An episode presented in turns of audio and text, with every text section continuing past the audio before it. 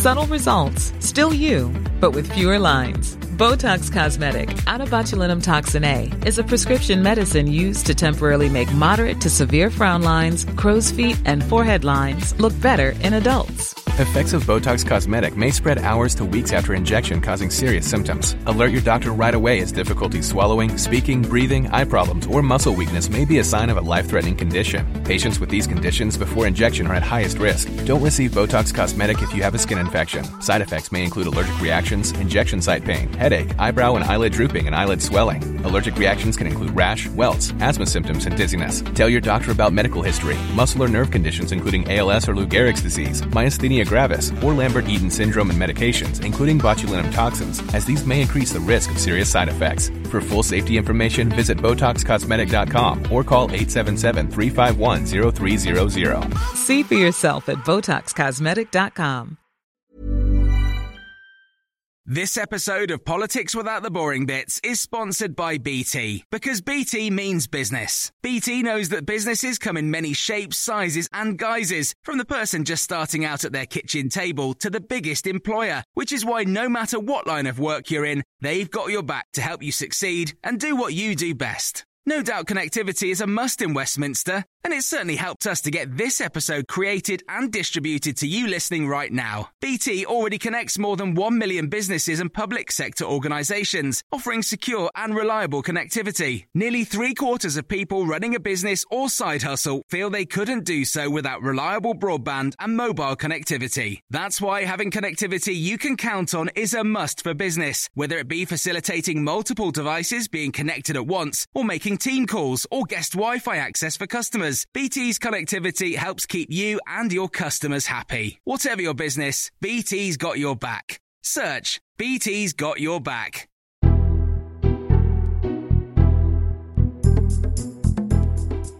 Hello, this is the Red Box Podcast. I'm Matt Chorley. Coming up on today's episode, what do you do about Nicola Sturgeon? Oh, it's like to nail jelly to the wall. I spoke to Douglas Ross, the Scottish Conservative leader, to ask him how he prepares for First Minister's questions. Has he got any hope of ever becoming Scottish First Minister? And what would he do if one of his front benchers sent the text messages that Gavin Williamson did? So that's coming up in just a moment. Before that, as ever, we kick off with our columnist panel, and it's Monday, so it must be. The Columnists with Libby Raichie, Libby Purves, and Rachel Sylvester on Times Radio. Yes, it's a Monday, so it must be Libby Raichie. Morning, Libby Purves. Morning. And morning, Rachel Sylvester. Morning, Matt. Uh, now, Libby, uh, let's talk about your column uh, today because it was a sort of it was it, it's about immigration. Obviously, been a big um, uh, talking point of the last week, but it's a sort of broader point that you make about the the so-called melting pot and actually having having a mixture of people is probably quite good. Um, I particularly enjoyed the various euphemisms for essentially inbreeding in your column, which is not always what you expect on a Monday morning. well, yes. Uh, I mean, it was it was sparked by the one in six of us in England and Wales born abroad, because there was some sort of dog whistling, quite racist dog whistling about that, because it gets confused with the chaos in immigration. And what I come to at the end is basically it is about competence. If the government could get a grip both politically and um, and and just physically on on the immigration crisis going on at the moment, there would be much more happy acceptance of the fact that we're always a mass of, you know, ever since the Vikings turned up to harass the Picts, you know, we've been Huguenots and Jews and ex-colonial nationalists and every everybody, um, and hybrid vigor is basically quite a good thing. Uh, but you get these Anglo-Saxonist extremist sites, and you can sort of see the temptation. You know, these lines about, you know, we, you know, we the white Anglo-Saxons, we are under threat. You know, we are being stamped out. Everyone is against us. And I think we are at a great risk of serious right-wing, extreme right-wing terrorism um, and, and really heavy duty, dangerous ill feeling if the government cannot get a grip on the actual physical numbers pro- problem of immigration. So that's really what it was about. It's an interesting point, that isn't it, Rachel? The the the, the sort of um, uh, liberal centrist consensus that immigration is a good thing and it's good if you've got the melting pot and all that. That that's that. At the same time, we have to acknowledge that people have genuine concerns, and if you do live in an area, as Libby says, where you've got a uh, a, a, a, processing centre which is overrun uh, right next to your house, or your services are being overstretched because there are too many people and not enough people to run those services, there's a responsibility to, to reflect that too. Yes, and I think what the point that Libby makes very well is that in a way the immigration concern is a proxy for other concerns. It's that people don't feel they're worried about their job, they're worried about the schools, they're worried about the NHS, the roads, and actually the whole sense that the system, the asylum system is out of control with, you know, um, Suella Braverman talking about an invasion, that kind of rhetoric really doesn't help. But she herself admits that the system is broken. You know, the Home Secretary herself says it's out of control. She hasn't got a grip on it. And that kind of creates this sense of people feeling powerless. The whole Brexit vote was about take back control.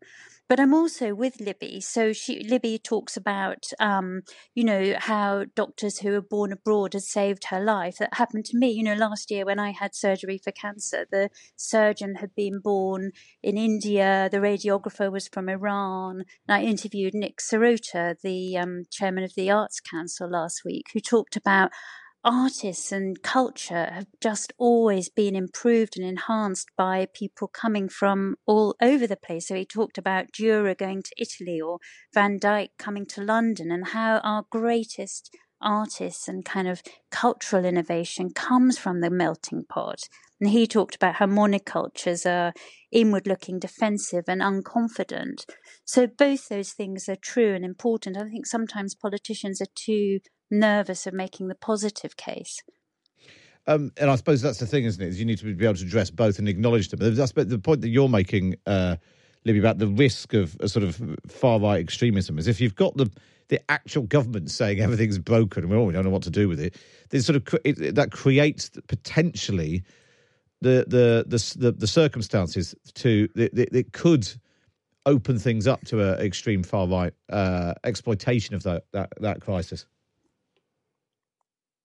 30s. I mean, as I say very clearly, you know, all this stuff I'm saying about, and then that Rachel just said culturally about the marvelous hybrid vigor, is if you are leading a comfortable life and things are okay for you, you can think like that. It is very much harder to do if your life is being made uncomfortable by so many layers of incompetence and unfairness in everything from public services to the very broken asylum mm. and immigration system. And this is urgent. This is as urgent as climate change. You know, it needs doing and it needs competence. And we have had sort of what was it, 12 years of conservative government, which has been basically pretty incompetent um, and lately absolutely chaotic. And something has to be done. You look at, at the Prime Minister, Rishi Sunak, and you think, well, there's a man who looks as if he wants things to be efficient. You know, you just have to look at his trousers.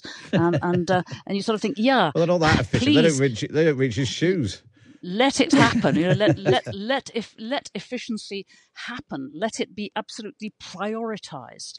Um, but the problem is, isn't it, that the the politicians um, and particularly the ministers at the moment seem to prioritize the rhetoric and the tough rhetoric and kind of gimmicks over actually doing something. So they they've spent, I think, 140 million pounds on this scheme to send people to Rwanda. Nobody's gone yet. If they'd spent even half that money on getting a system, you know, hiring more people, properly training them so that the asylum claims were processed more quickly, then the whole thing, you wouldn't have this backlog and these horrendous um, centres where people are being forced to stay for weeks on end.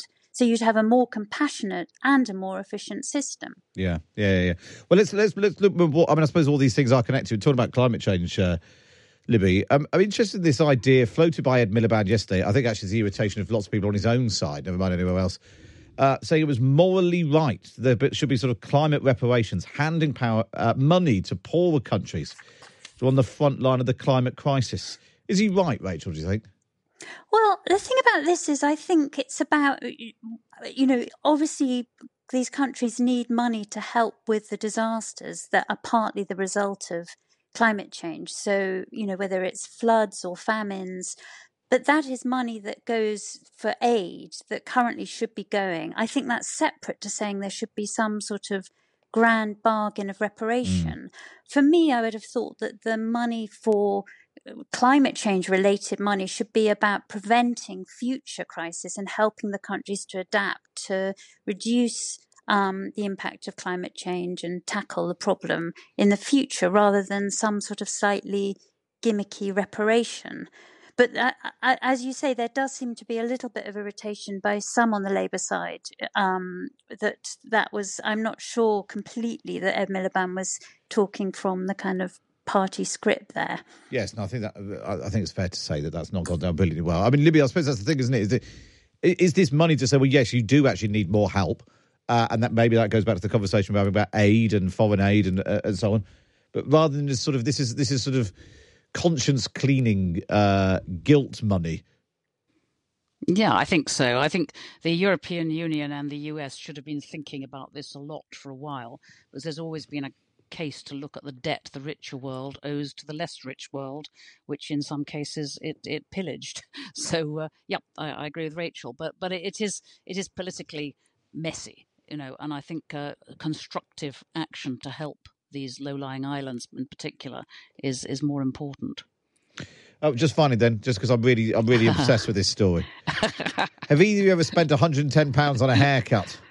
Uh, Jeremy Hunt apparently goes to get his hair cut by someone called Gladys Lopez, which in and of itself is an interesting. Gladys and Lopez are not what my grand is called Gladys. Uh, yeah.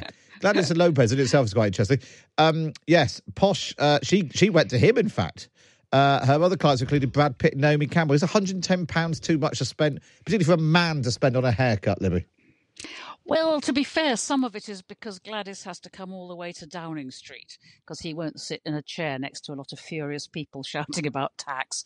But I think I think it's fair enough because politicians get very boringly barracked about their appearance now. I mean, you went on about the PM's trousers just now, and and if you think of that terrible Julius Caesar fringe haircut that George Osborne used to have, you know, it was positively distracting, and then people laughed at it and wrote about it. So he does need a very good haircut. he does. Just so we don't have to Just think we don't about talk it, about and we it. can think about the budget. Yeah. What about you, Libby? Uh, Rachel, sorry, where do you stand on the 110 Well, pounds for Matt. I'm afraid, I'm afraid I think your whole question is a young man's uh, premise and question and way of thinking about haircuts. as soon as you start factoring in colour and cuts for women, Hang I'm on, you afraid say you're that Jeremy getting Hunt's quite- dyeing his hair? no, I'm not. But uh, just in terms of the principle of spending money on your hair. Um, but I think Libby's I, uh, sort of right. But the problem with this is he's giving such a kind of brutal haircut, a buzz cut even to the public services. So it just it kind of Yeah, jars. Uh, doesn't it? just- it's, a, it's a good pun. That's what it is. Well, I've been Yeah. cutting my own hair for nearly two years. I Uh, started, really? I started doing it the, uh, the the the pandemic, yeah, and I've just carried on doing it. Well, That- how that- do you do the back? how do Well, you do I the back? because I'm I know I, that's it's probably a conversation for another day.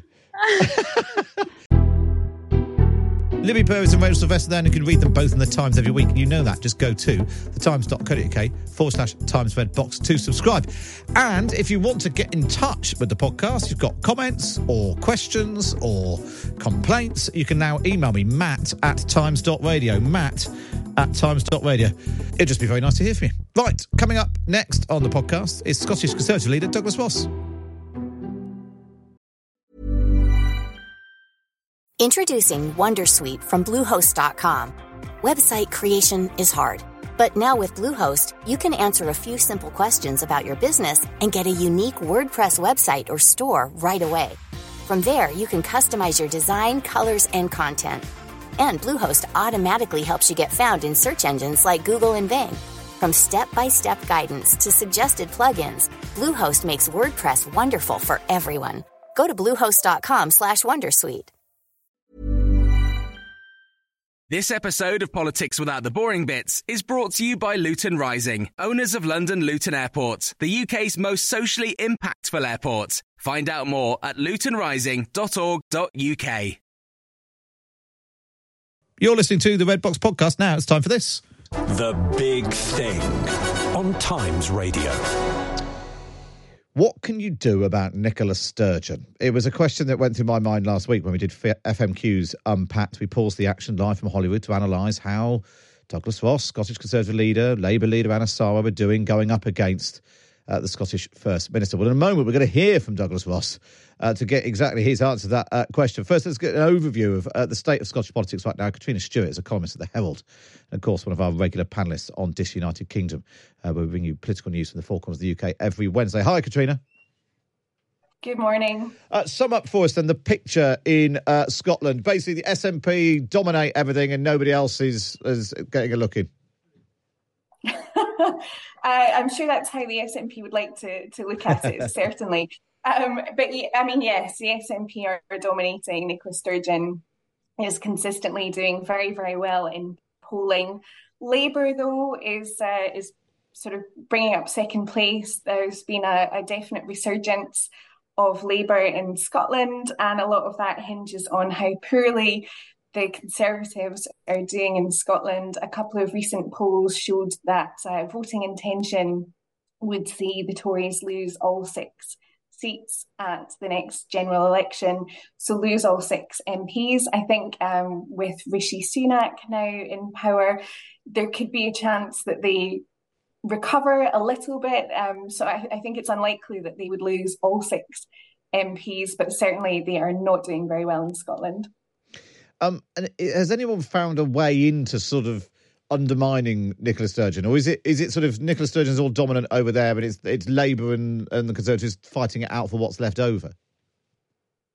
I think it's going to actually be of, of benefit to um, the SNP to have the, the Tories in this sort of turmoil at the moment. But I think, you know, you're asking the question what to do about Nicola Sturgeon. The question isn't really about what to do about Nicola Sturgeon. It's about what to do about your own party and your own leadership. I think in Scotland for Douglas Ross, it really hinges on whether Rishi Sunak and Jeremy Hunt can restore trust in the Conservatives and rebuild the party's brand. And that's a, a, mammoth task, particularly north of the border. And I think Rishi Sunak appears to be alert to that in the way that Liz Truss wasn't. You know, he does seem to have his eye on Scotland. He phoned Nicola Sturgeon within 12 hours of being in post, which is a small thing, but it's certainly a gesture that his um, his brief predecessor failed to to manage.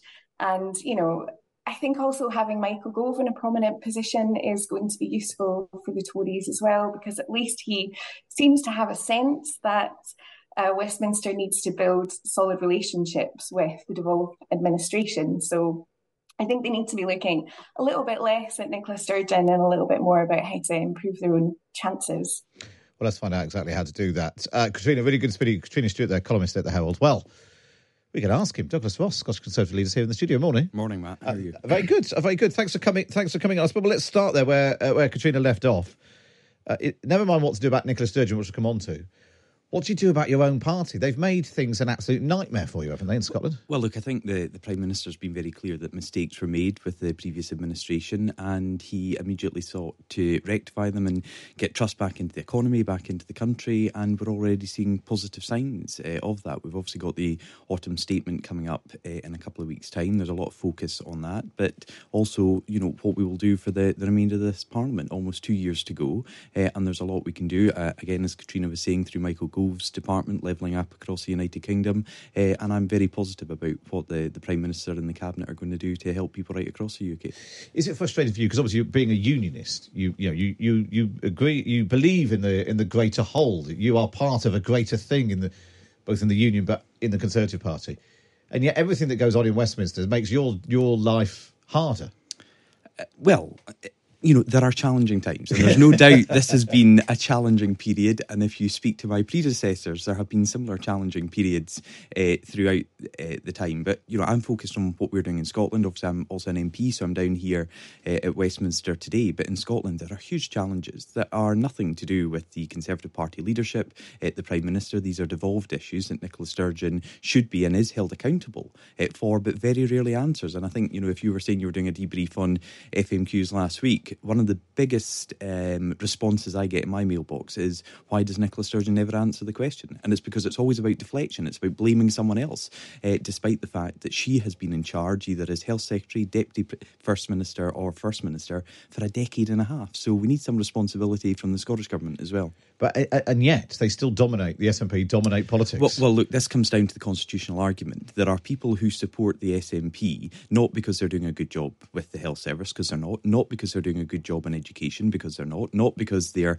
keeping our streets safer, because actually they're cutting police numbers. They support the SNP because they see them as the best vehicle to separation. Now, I totally oppose that, but that is the problem we've got in Scottish politics that the SNP largely uh, hoover up all the votes of people who support independence. It's not a ringing endorsement for Nicola Sturgeon or her ministers because really their record is one of failure and continuing failure. Is it not a ringing endorsement as much as the SNP have dominated politics in Scotland for decade, and therefore people think they would be better off? Is it? They're not saying we want an independent Scotland run by the Conservatives. Well, most opinion polls are not saying we want an independent Scotland because actually opinion poll after opinion poll, even with independent supporters, are saying on Nicola Sturgeon's timescale, which remember is in less than a year's time, she wants to have an independence referendum to divide Scotland all over again in just 11 months' time, when actually there are huge priorities that should be the focus of the Parliament and certainly the government. Do you think that referendum is going to happen? No, I don't. Um, I think it's ridiculous that Nicola Sturgeon is spending money, resources, uh, and government time uh, issuing papers on uh, the economy of an independent Scotland that don't answer some of the basic questions. She's accepted now there will be a hard border between Scotland and the rest of the UK. Uh, again, going back to questions that she didn't answer, a couple of weeks ago, uh, I went on the issue that the, the Times, the Scottish Times, led on about EU officials saying it would absolutely be uh, a requirement for an independent Scotland to commit to joining the euro to get back into the EU. And of course, Nicola Sturgeon is saying she both wants to be back in the EU, but she doesn't want to commit to joining the euro. So all of these things uh, mean for me that independence would be an absolute disaster, and Nicola Sturgeon shouldn't be concentrating on that. She should be concentrating on all of the other issues that are within her remit. You, you mentioned your, your predecessors uh, who've had sort of very, various uh, relationships with uh, Westminster. and now back, have good careers on Times Radio. Well, exactly right. I was going to I was going to mention Ruth Doe. She took the Conservatives from third to second place at Holyrood in 2017. The party got its biggest win in a general election since the days of Margaret Thatcher. Since Ruth went, it's all gone backwards, hasn't it? Uh, you've, no, you've blown that no, inheritance. I'm, I'm, sorry, Matt. You haven't done your research because Ruth, I'm sure, will tell you the next time you meet. Actually, in 2021, we had our best ever election result. So we maintained 31 in, seats in Scotland. In the in, in Scottish the Scottish Parliament, yeah, yeah. we maintained 31 seats and we got uh, additional votes, almost 100,000 additional voters across Scotland back to Scottish Conservatives. Uh, and I was listening to, to Catriona there suggesting a wipeout for Scottish Conservative MPs. Well, I've been there before. I've been told uh, I wouldn't get elected, and I was elected in West uh, in, in Moray for Westminster uh, and re-elected uh, when the exit poll was suggesting there'd be a wipeout. So But when the Labour don't Pa- underestimate when what the, Scottish Labour Conservatives Party, can do. When the Labour Party is on 20, 30 points ahead in the polls, you must be worried Well- that we could be looking at a, a Conservative wipeout in Scotland again. Uh, well, I'm going to obviously campaign uh, ferociously for uh, Conservatives to be re elected and, and to win additional seats. Remember, we have six seats at the moment. Uh, Scottish Labour have one seat. They went down from seven to one in the last election. Uh, so we hold six seats at the moment. We have excellent constituency uh, MPs from the borders right up to, to the northeast. Uh, Andrew Bowie, now a minister, uh, and David Duguid as well. Uh, and we will be defending those seats very strongly. And I don't believe some of the predictions of a Conservative wipeout. You don't believe that? No, I don't. As I say, Matt, it's been predicted before. It was predicted in 2019. We were told there would be uh, no Conservatives uh, left in Scotland, and six of us were returned, uh, and we're back in government. That was fewer. You did lose seats. Yeah, yes, but Yeah. it wasn't a You wipeout. about half, wasn't it? Yeah, but it wasn't a wipeout. that's that's the point I'm saying. I went into the. I remember election night. I told my wife that you know I, I will now be home a lot more because I had a one percent chance. You thought you were Uh, gonna lose. I- well, I had a one percent chance according to the exit polls that I would hold on to my seat, and here I am speaking to you not just as Scottish Conservative leader, but MP from a home area of Moray. If we had a general election now, would you have the same conversation with your wife? well, it would be a few weeks' time because one, uh, the election uh, would be in four or five weeks' time, and secondly, I've already committed that I'm not standing again for Oh, Westminster. fair enough. That's a I'm good going to point. focus on Holyrood. That's a good point. Um, is that because you're worried about losing your seat? No, it's because I made a commitment when I became Conservative Party leader in Scotland that I wouldn't have the dual mandate beyond the next general election. Uh, let's um, uh, have a listen to it. This is a little clip for Nicola Sturgeon I want to play. I was going to list them myself, but she does quite a good job of it. Of, your- of your occasionally changing position on issues. Let's just take a listen. But you know, Presiding Officer, I'm not sure uh, we should put much store at all on anything Douglas Ross has to say. Let me uh, just reflect on the last few weeks in the life of Douglas Ross, leader, for now, of the Scottish Conservative Party.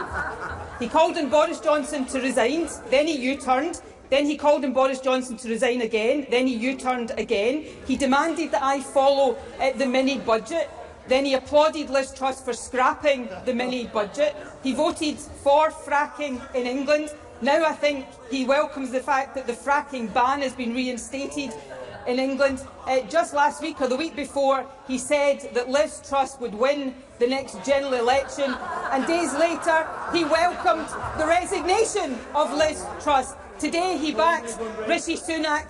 Who knows what Douglas Ross's position will be this time next week? How do you feel li- listening to that? Uh, well, the question that led to that answer was about the health service in Scotland. So what I was feeling was, why doesn't the First Minister address the concerns that we had both had raised with us? It was I was raising cases uh, about people who were struggling to access uh, A and E departments, struggling to access a health service in their local area, and she has a pre-scripted uh, rebuttal to me, and and it's great. You know, I know what it was like as a minister. I, you know, I was at the dispatch box responding, and you could basically answer whatever you wanted because you knew there was no right to reply, particularly uh, on the fourth question. And there's things in there that are just blatant lies. The, the one the one about fracking in England, yeah. the First Minister must know that's wrong because actually what I voted for was an amendment and then the amended piece of uh, uh motion went forward to the House that wasn't divided on. So what I supported was the exact same okay, well, as what Labour, well, the Liberal Democrats, the SNP and all other well, MPs voted off. for. You did but, call but for Boris Johnson to resign just, and then I'll you come, told him to stay. I will come on to that, Matt. Honestly, okay. can I... But that's lying in the Scottish Parliament. That's what Nicola Sturgeon gets away with. She recently had to correct the official record because the example she was using about how much re- renewable energy Scotland generates was just patently wrong. So I think people expect a bit more of their First Minister. Yes, she can do the, uh, you know, boo ha ha of, of politics, but actually speaking about health, answering on health, she could have maybe given uh, a response on health as well. But yes, I called for Boris Johnson to go yep. during uh, the conflict in Ukraine, along with several others, I said that wasn't the right focus to be replacing the Prime Minister at that time. Then we had a vote of no confidence. Now, the conflict in Ukraine was still ongoing, but I had one opportunity to say, did I have uh, full confidence in the Prime Minister? And would I have it for the next year? Because that was the rules of the 22 committee. Uh, and I couldn't say uh, I did. Um, but I, I took a position, and it simply changed because of a conflict in Europe, which I never thought I would live through again. But uh, you can see why that list of you called for him to resign, then you U-turn, you called for him to resign, and you well, U-turn. I think a war in Europe is a pretty. But, but why though? Because if you don't I, have if you don't have confidence in Boris Johnson, you don't have confidence in Boris Johnson, regardless of what's happening in yeah, Ukraine. And, and, I think people know what I think about Boris Johnson, probably what he thinks about me. But when I woke up, I remember it was a Thursday morning because we had FMQs that afternoon, and I started my remarks by saying uh, the world we woke up in uh, this morning is a far darker place than when we went to bed uh, the night before. That's how massive that unjust, illegal invasion um, of Ukraine by Russia was. And I, I do think it was right to take the focus away from Partygate, important though that was, to the issue of the day, which was uh, conflict within Europe. Uh, what about Liz Truss? You you welcomed her as leader, you welcomed the mini budget, then you welcomed her resignation. So look, the bigger story would have been if I said I didn't welcome the new Prime Minister or I didn't think the leader of the Conservative Party uh, would win an election. You know, Nicola Sturgeon. When you, so when you said you thought she'd win an election, were you lying? Uh, well, it was a question on question time. Yeah. Did I think uh, Liz Truss could win the next election? And I think it would have been a massive story if any Conservative panelist had said a Conservative leader couldn't win the next election when we're over two years away. But when you, you asked that question, well, uh, you, you lied. No, you thought she couldn't win. No, but you said something else to avoid a big story. No, I'm saying that would have been a big story Yeah. if I'd said something else. But we were two and a bit years out from an election. Yeah. I assumed the prime minister at the time would have been the prime minister uh, going into that election. I don't think anyone anticipated Liz Truss being the shortest serving prime But minister isn't, this, ever. isn't this why people get fed up with politicians? Is that that you don't answer a straight question. And this is Well- true with all parties, not a particular point about but you. I did- You say one thing, you don't think Boris Johnson's up to the job, and then you think he is, and then you think he isn't. Um, you ask a straight question when when Liz Truss is in a massive mess. You say she's going to win the next election, and now you're telling me you didn't actually think that. No, no, I'm saying it would have been a massive story if I'd said another answer Yeah. there. Uh, and I was responding to a point based on that day. But look, um, I'm not the only one that changed my mind on Boris Johnson. 60 of his ministers, who right up until the final days had said he was the right man to Yeah. continue to, to lead the party and the, the country, uh, changed their mind. Nicola Sturgeon has also changed her mind quite a bit. Remember how she used to tell us Alex Salmond should be the first first minister of an independent Scotland? Where's that But she, relationship gone? but she hasn't gone back backwards, then forwards, then backwards again. No, but she has previously supported Alex Salmond, and when it becomes difficult for her to answer questions about Alex Salmond. suddenly her amazing memory fails her. Uh, and we saw that again with the ferries fiasco on Friday when she was up in uh, a Scottish Parliament committee. When there are difficult questions for Nicola Sturgeon, when she is challenged on her record and what she has done or hasn't done, she suddenly tends to forget the crucial information. What's the? We'll, we'll, move on and talk about her in a second. I just want to ask you, what's your sort of percentage split of what decides what happens to the Conservatives in Scotland between what happens in Westminster and the extent to which you're sort of master of your own destiny? How much of your your ability to achieve what you want for the Conservatives in Scotland it comes down to what happens in Westminster? Is essentially outside your control? Well, I, I- would say less than probably people in London think, and no disrespect to you, Matt. But Yeah, if, that's why I was asking- yeah, the if, if, if you watch the media uh, in Scotland, it's largely portraying, out with exceptional times that we've been going through recently, uh, events in the Scottish Parliament. So I, I do think, yes, when there's major interventions such as new prime ministers, a general election, a, a budget, etc., actually the focus uh, of a lot of the media in Scotland is based on what happens at Holyrood. Is life a bit easier that you've got Rishi Sunak now? Uh, well, I obviously met Rishi uh, a week ago, so I've gone from Downing Street, Rishi and Larry the Cat last Monday to yourself here, uh, Matt. no cats in uh, here. I know, I know. um, in in Times Radio, so um, you know, I'm looking forward to having a, a good working relationship with him. Uh, Douglas, we uh, last week on the on the show we did FMQs unpacked. We paused the uh, the Holyrood action to try and analyse what was going on. As you normally we do PMQs, but on Thursday we did FMQs, and I think I was struck, and uh, I think listeners were struck as well, just quite how difficult it is to nail down Nicola Sturgeon. You know, the the, the Prime Minister in Westminster not always answering the question is not a unique uh, thing. In particular, this was uh, Nicola Sturgeon. You were, you were asking about the NHS, and this is uh, Nicola Sturgeon's response. Of course, people are right to be worried uh, about the ability of our National Health Service to cope with spending constraints uh, and the impact of Tory mismanagement on our economy.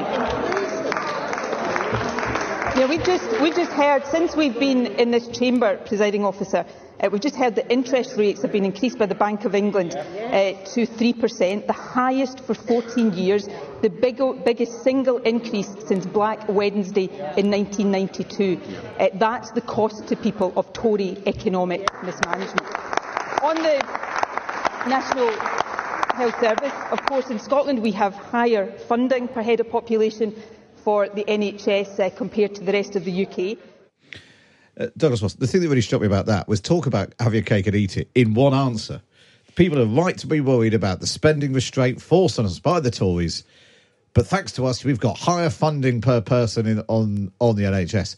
How how can you deal with that? Where simultaneously everything is bad because of the Tories, but everything is great at exactly the same time because of the SNP. Yeah, well, it's because of the union dividend, and, and we know that that uh, per head of population, people in Scotland benefit, you know, by a huge sum of money. Uh, every single man, woman, and child, uh, over two thousand pounds annually for being part of the United Kingdom. It's then up to the Scottish government to spend that properly. So Nicola Sturgeon will get all the claim all the credit uh, for investing in the NHS, but claim uh, or take uh, none of the criticism when it's not going right. I mean that question uh, that I was asking about was uh, a series of questions about scans being sent to Australia, cancer scans to be checked in Australia.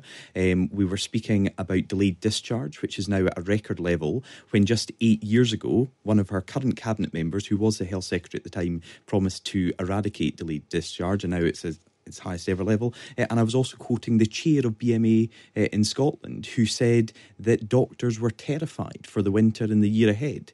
And what they got back and what I got back was a response about Westminster bad, nationalist uh, and SNP government good. And I, I don't think it's suitable. I don't think it's right. I don't think it's what people expect from the First Minister.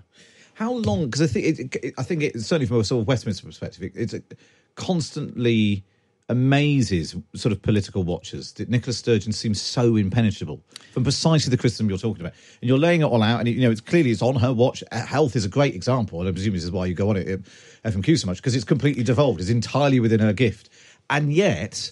Uh, the SNP outpoll you. You know, she outpoll. She's still, given how long she's been there, she's her her personal ways are still pretty good for a politician of that longevity. So, uh, going back to first of all the topic of health, one I quite often go on it because it's the most common thing that people get in touch with me about from all over Scotland. Secondly, it is it is fully devolved, and the decisions taken uh, about Scotland's NHS are taken only by SNP uh, ministers and the First Minister. And of course, Nicola Sturgeon was Health Secretary and Deputy First Minister before she became First Minister. So, throughout the 15 years that the SNP have been in power, yeah. she has been right at the forefront of the NHS. Must drive you mad. Well, you know, it drives me mad, but it also drives constituents mad. And one thing I quite often do once I've had my four questions is I'll have a quick look at my phone to see uh, the critical response from Twitter, but I also see the emails that are coming in and people at home that are absolutely furious uh, that the First Minister is, in many cases, ignoring their plight, who is um, making light of their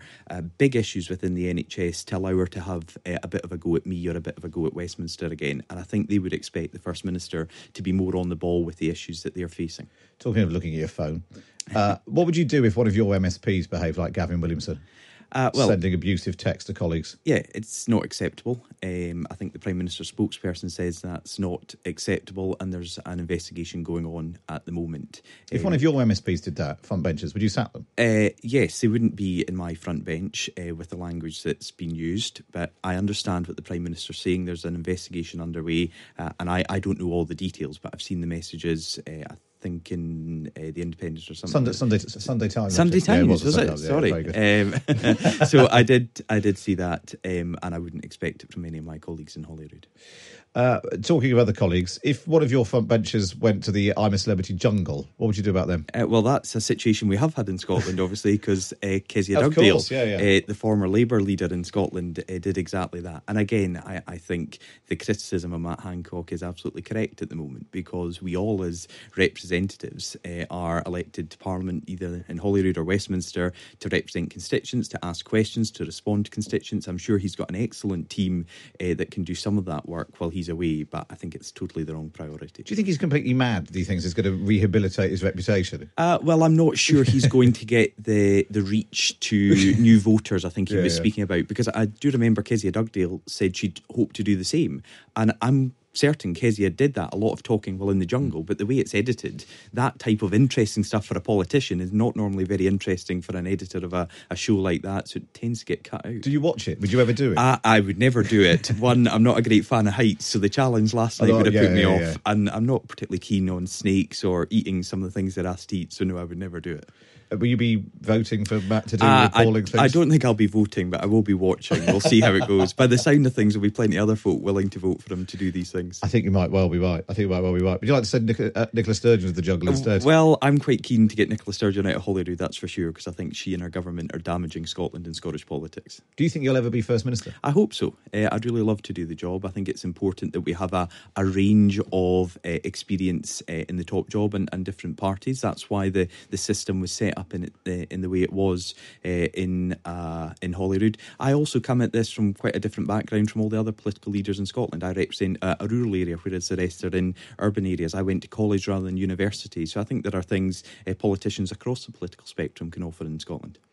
Go on, put a date on it then. When you'll be first minister? if, you, if, you, said that Liz Truss would win an election, you could put a date. Yeah, on well, l- let's see. Let's see how uh, the next few years go. We have uh, three and a half, I think, uh, if I get my sums right, three yeah. and a half years to go until the next Holyrood election. So Anything could happen. There's there's a lot of uh, lot, of water can go under the, yeah. the bridge before then. That's all we've got time for on this episode of the Red Box Podcast. Don't forget you can listen to me live Monday to Friday, 10 till 1 on Times Radio. And we bring you the best bits here on the podcast. And if you're feeling particularly nice, why not wait and review us wherever you get your podcast from?